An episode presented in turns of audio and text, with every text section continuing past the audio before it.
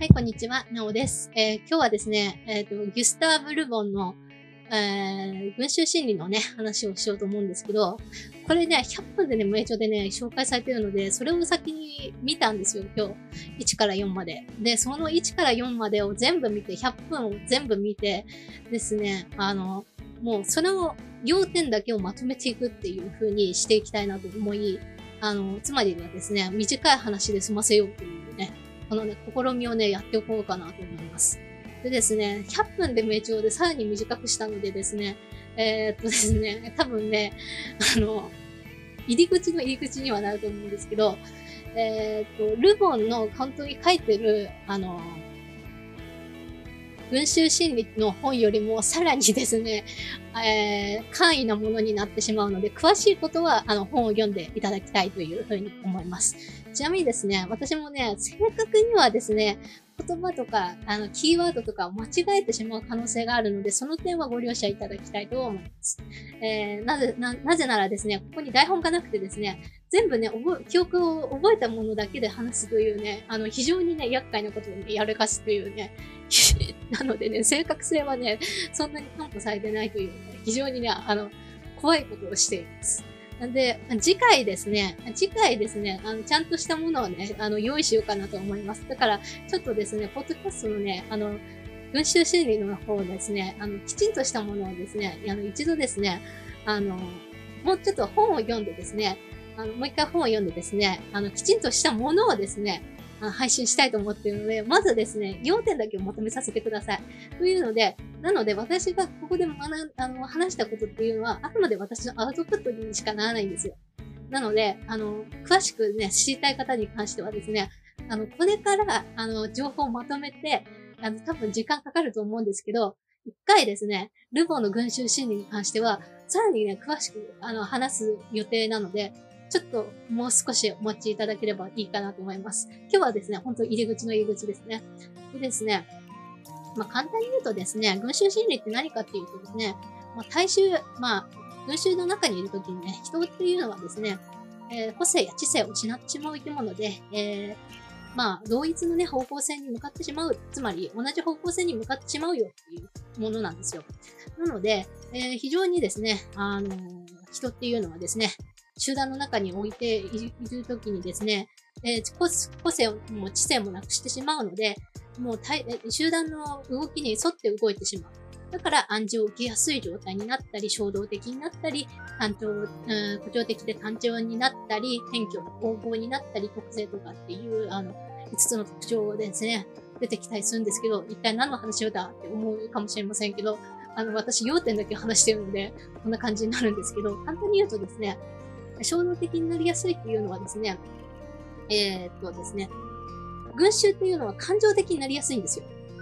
あの、つまり何かに突き動かされて動かされてるわけですから、当然ながら衝動的な行動を移しやすい。で、動き、動いた結果、それが革命だったり、えあるいは、まあ、ヒトラーのね、あの、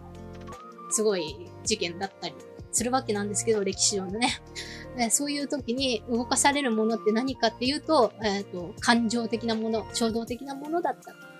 でですね、暗示を受けやすいっていうのはヒトラーがわかりやすいのでそのまま使うとですね、あの演説がですね、暗示を受けやすい状態だった。ちなみにヒトラーはですね、ルポンの群衆心理を読み解いてるんですね。このね、演説というのもですね、この群衆心理を読み込んで、えー、暗示を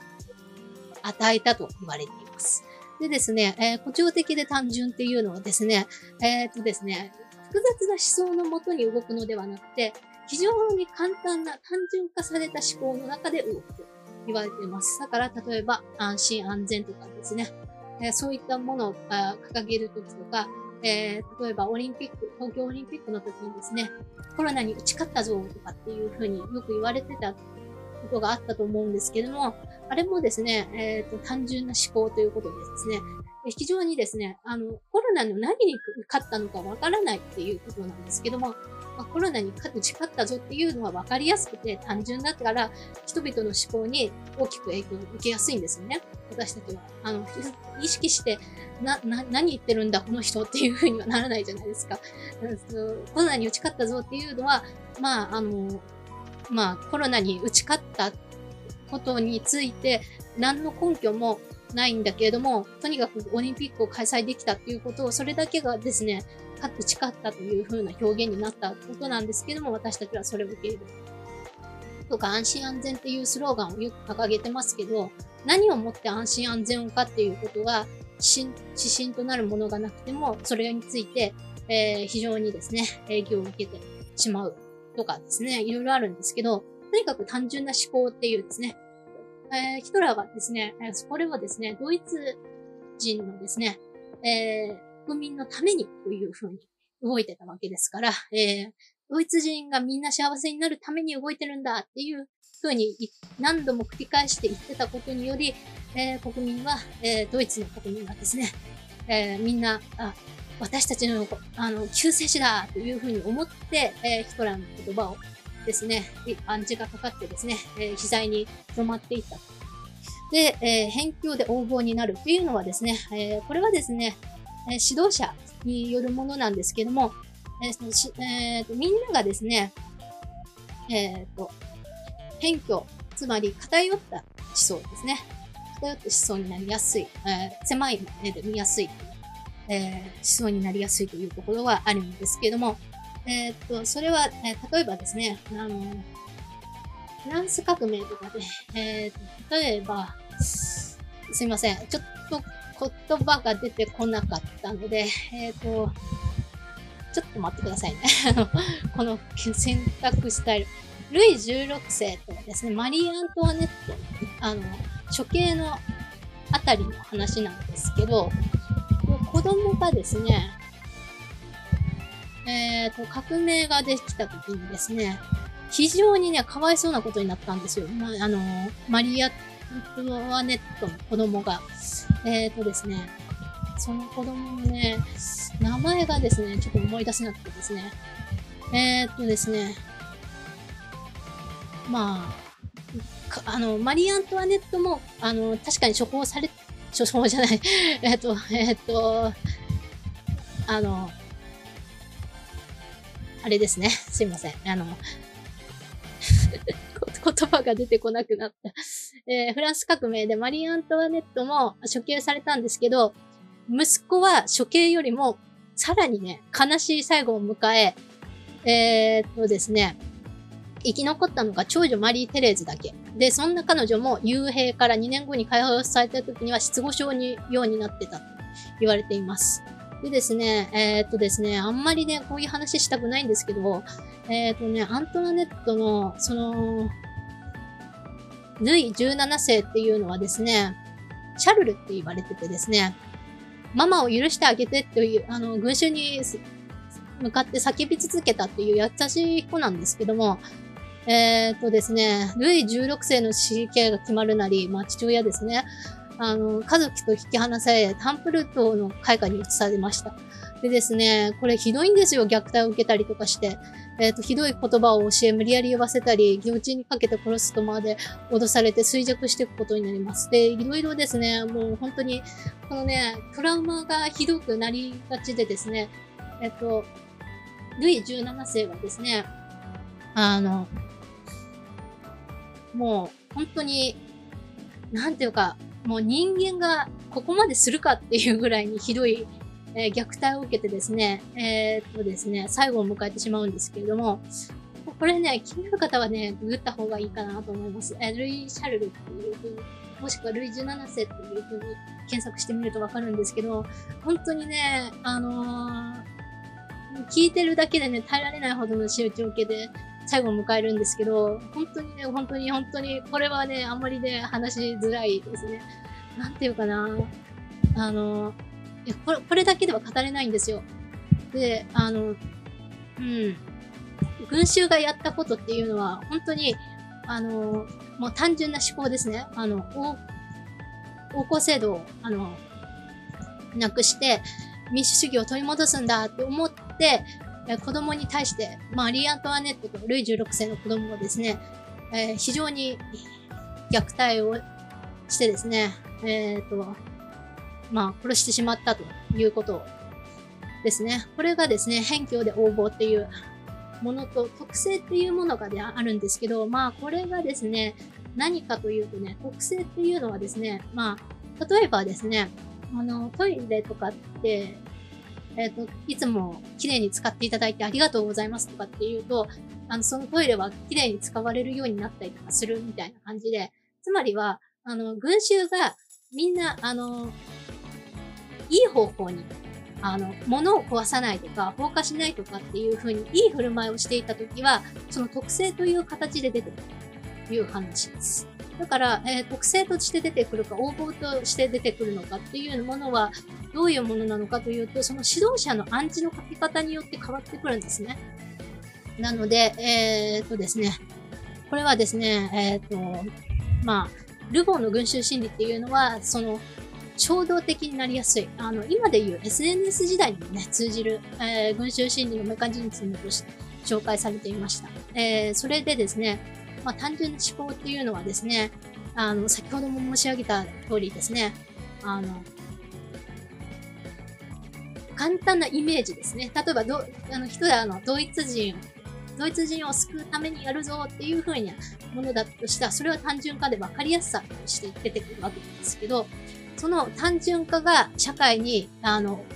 広まっていくこと、つまり、えー、っとですね、するにはですね、よく使われる方法としては、例えば政治指導者や、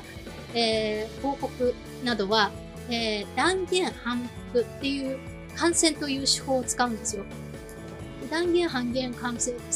反復感染という手法というものは何かというと、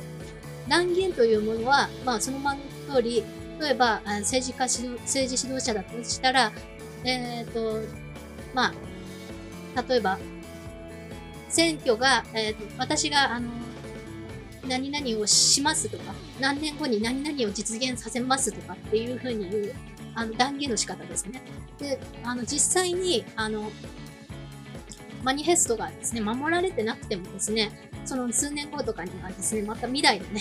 何年後には〇〇が実現するようにしますとかっていうふうに掲げて、そあの、群衆たちもですね、あの、一度、あの、公約したことに対しては、あの、守られてないとしても、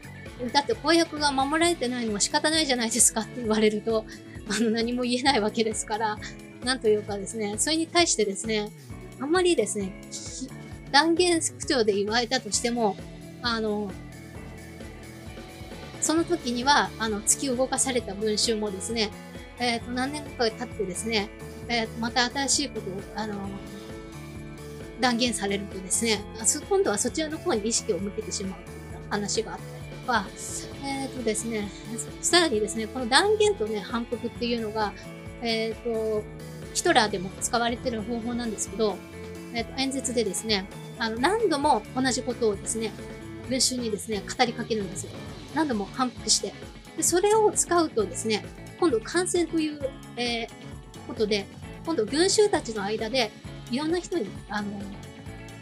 反復された言葉がですね、広まっていくっていう。でですので、例えばね、政治家指導、政治家とかはよく使うんですけども、繰り返し申し上げますが、とか、えっ、ー、と、もしくは、あの、えっ、ー、と、議論で常に、あの、完結、えー、議論で、あの、完了した内容ですが、とか、なんかそういう、えっ、ー、と、すでにもう何度も言ってますよっていうニュアンスの言葉を言うことで、えっ、ー、と、反復しているっていう、あの、こういう口調もあります。という話で、何が言いたいのかというとですね、反復してる言葉を使うことによって、えっ、ー、と、断言も一緒にして、えーえー、自分の持ってきたい方向に広め、感染させるっていうところですね。これを使っているということらしいです。でですね、えっ、ー、と、まあ、こういったことでですね、群衆は操られるものなんだよっていうことは、まあ、まあ、想像に難くないですよね。想像に難くないですよね。あの、まあ、群衆に動かされた人たちっていう風に観察してみると、確かにあの時は、あの人たちのあの言葉に動かされてたなっていうのが分かったりとかする時もあるし、SNS とかでも、あの、特にですね、あの、動かされたりとかしますよね。あの、うーんと、断言反復感染という風な感じでは、もう今はですね、あの、その主導者っていう形じゃなくて、誰が言い始めたかわからないけれども、あの人はもっと叩かれるべきだっていう風になってしまうと、炎上して、えー、それが何度も繰り返されて反復して、感染して、えー、炎上が広がっていく。その、SNS の方法としても結構、あの、ね、あなったりとかするし、えー、非常にですね、怖いという。でですね、えー、っとですね、最後にですね、この群衆侵入の暴走はどうやって止められるのかっていうと、えー、自分でですね、えー、思考をし続けることが大切なのだと言います。つまり、他の人の考え方に対して、えー、っとですね、常にですね、こういう考えもあるんだとか、この人はこういうことを知ってるんだとかっていうことをですね、あの自分の中で、あの、いろいろ視野を広げていくとともに、えー、自分でもわからないことがあるんだっていうことを理解していくことこそ、あの、現代人に求められていることなのではないかっていうことですね。だから一度、あの、その群衆に入ったとして気づかなかったとして、本当にこの人の言ってることは、えー、正しいのかっていうことを振り返るためには、その分からなさっていうことをですね、常にね、あの、持ち続けていくことが必要なのではないかということで、自分自身で考える力がね、必要なのではないかっていうことをですね、あの、群衆心理妄想として、あの、止められるんじゃないかっていうことをね、話していました。ということでですね、あの、私の話でね、あの、なんと、えー、17分経ってました。17分にまとめるのにね、すごく急ぎで話してみたら、こんな感じになりましたね。いやー、ということでね、簡単な要点をまとめようと思います。一つはですね、あの、まあ、ルボンは、えー、群衆にな、入るとですね、その、衝動的、暗示を受けやすい、補助的で単純、辺境で応募、特性という群衆が持つ5つの特徴を分析していく。でですね、あの、ここで話してなかったことが一つあって、まあ、その、群衆にはいい、あの、指導者と悪い指導者がいた。ということでね。まあ、いい悪いで判断するのはちょっと浅はかなんですけども、まあ、いいと言われているものは何かというと、例えばジャンヌ・ダルクとか、その、あとはですね、えーと、イエス・キリストとか、ブッダとか、そういったものとか、えー、あの、人格が非常に優れていた。で、それは世に出る前から、え、そういったものを持ち合わせていた人が、えー、と、結果的に、えー、威厳を持つようになって、良い方向に群衆を導き出したとか、そういう話が挙げられる。そういった指導者もいる。で、一方で、えっ、ー、とですね、まあ悪い指導者っていうと、あれなんですけど、えっ、ー、と、よ、あの、その、威厳を保つために、後天的な威厳、つまり人格とかは無視したとして、えー、王侯制度だとしたら、王族だったり、あるいは、あの、多大な資産家だ、な、多大な資産家じゃなくて、え、っとですね、資産家だったり、えー、まあ、いろいろな、えー、肩書きを持ってですね、その人の威厳を保たれてるっていうものであれば、その人の影響力は、あの、その後天的なものによって、人格がいくら優れていなくたとしても、あの、影響されてしまうということが挙げられるんですね。だから、あの、その、誰かに影響を受けてた時に、えー、まず考えていただきたいのは、えー、っとですね、その、何によって、えー、影響を受けているのかっていうことを、えー、あのですね、考えてみるといいのかなと思います。あと、その人の肩書きを見て影響されているのではないのかとか、その人の言ってること自体のことの本質を見極めているのかっていうことによってまた変わってくるかなと思います。ということでですね、この、えー、5つの特徴と、それとですね、断言反復感染という手法を使って、あの、群衆にいかにですね、あの、イメージを植え付けてですね、あの、例えば、あの、暗示をかけるときにですね、あの、陰謀論を利用して、えー、非常に、えもうなかったものだったとしても、それが本当にあるかのように見せて群衆を動かしてしまったりとかっていうふうに、いくらでもですね、群衆心理っていうのはね、操ることができるということが分かったと思います。ということでですね、っていうことですねって何度も言ってるんですけど、何度終わりにさせようかなと思っても、えっ、ー、とですね、これがですね、あの、今の私の頭の中に入っている、えっ、ー、と、ルボンの群衆心理なんですよ。で、これうまくね、伝わってるかどうかわかんないんですけど、ちょっと話してみて思ったんですけど、あの、喋り、喋りがね、上手くないのはね、もうしゃ、しゃあないんですよ。しゃあないんです、しゃあないんですよ。でもね、これをね、難しいですね。20分以内にまとめるのってこんなにね、大変だったなって思って、100分以内でまとめるっていうのはもっと、あの、さらにね、大変だったと思うんですけど、それを見てて、ね、さらに20分以内にまとめた結果ですね、もっとね、あの、読み込まなきゃダメだなっていう風に気づきました。えー、なので、まだね、ここに書かれてない、えー、ここに書かれてないというか、ここで話してないこともね、あの、入ってるんですよ。動画には。動画には入ってるんですよ。なので、えー、っとですね、動画っていうかね、本にも、本にも書かれてるんですよ。なので、えっと、一回ね、もう一回ね、本をね、読み込んでですね、えっとね、群衆心理のね、本をですね、あの、再度ですね、もう一回、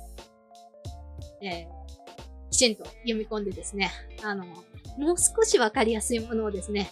出したいなと思います。いや、ちょっとね、これだけだとまずいと思います。それで、あの、まあ、入り口にするのはいいと思うんですけど、えっとですね、やっぱりですね、こういうものはですね、あの、あの、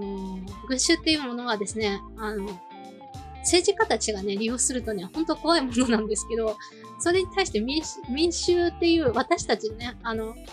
国民もですね、あの、これに関してですね、非常にですね、勉強しておかないと大変なのかなって思ったので、えー、私もですね、あの、今勉強しようと思うんですけど、あと今のね、私の知識はこれぐらいなんですけど、えっ、ー、と、もう少し勉強してですね、あの、いい感じにね、あの、いい感じに説明できるようになりたいです。という感じで終わりにしたいと思います。